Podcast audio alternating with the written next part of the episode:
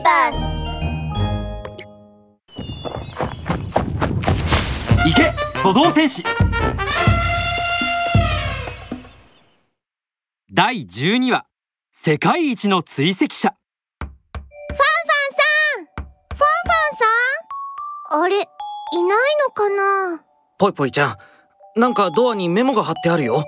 トーガが鼻でメモを取るとそこにはミミズの張ったような字でこう書いてありました。えへへ。今日は川辺で川に落ちた人を助けたんだ。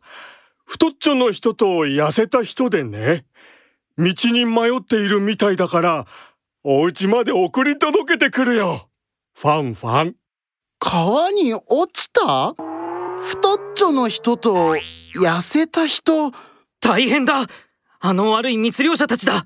早くファンファンさんを探しに行かなきゃ。トーガとポイポイカノンは竹林をくまなく探しましたがどこにもファンファンはいませんでした。竹林にいないってことはもうファンファンさんはあの密漁者たちの家に行っちゃったんだ。はあ僕の歌を聴いてくれる人がいなくなっちゃう。そんなことよりファンファンさんはパンダだから絶対あの二人に狙われてるわ。ポイポイは尻尾を膨らませて慌てています一方トーガは地面をじっくり眺めながら鼻を伸ばして周囲の匂いを嗅いでいます。地面には葉っぱがいっぱいあって足跡はわからないな。あれ？この匂いは？ぽいぽいちゃんカノンさんこっちだよ。トーガは二人を背負うと森の小道へ向かっていきました。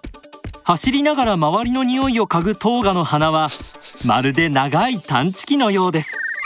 森の小道の方から匂いがする多分こっちに行ったんだよ。匂い？でもトーガくんはファンファンさんと会ったことないよね。どうして匂いなんてわかるの？いやファンファンさんの匂いじゃなくて。え？じゃあ何の匂いだよ？あれ？おかしいぞ！こっちからなぜか僕のおならの匂いがする。でもこっちに来た覚えはないけどないや間違いなくカノンさんのおならの匂いだよ。昨日の夜おならであの二人を攻撃したでしょ？その匂いがまだ残っていたんだ。この匂いをたどればファンファンさんを見つけられるはずだ。トーガは匂いをたどっていきますが時間が経つにつれだんだんと匂いも薄くなっていきます。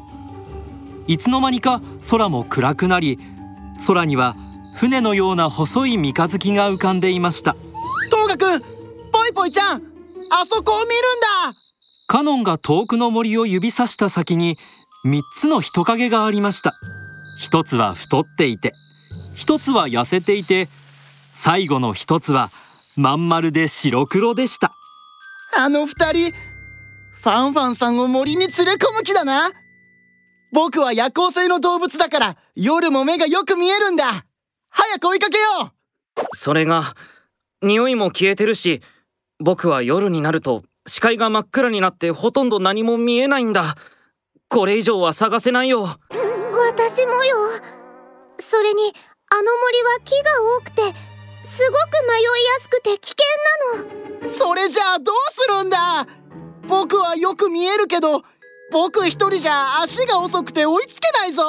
3人がお互いの顔を見合わせて困っていると空から声が聞こえてきました。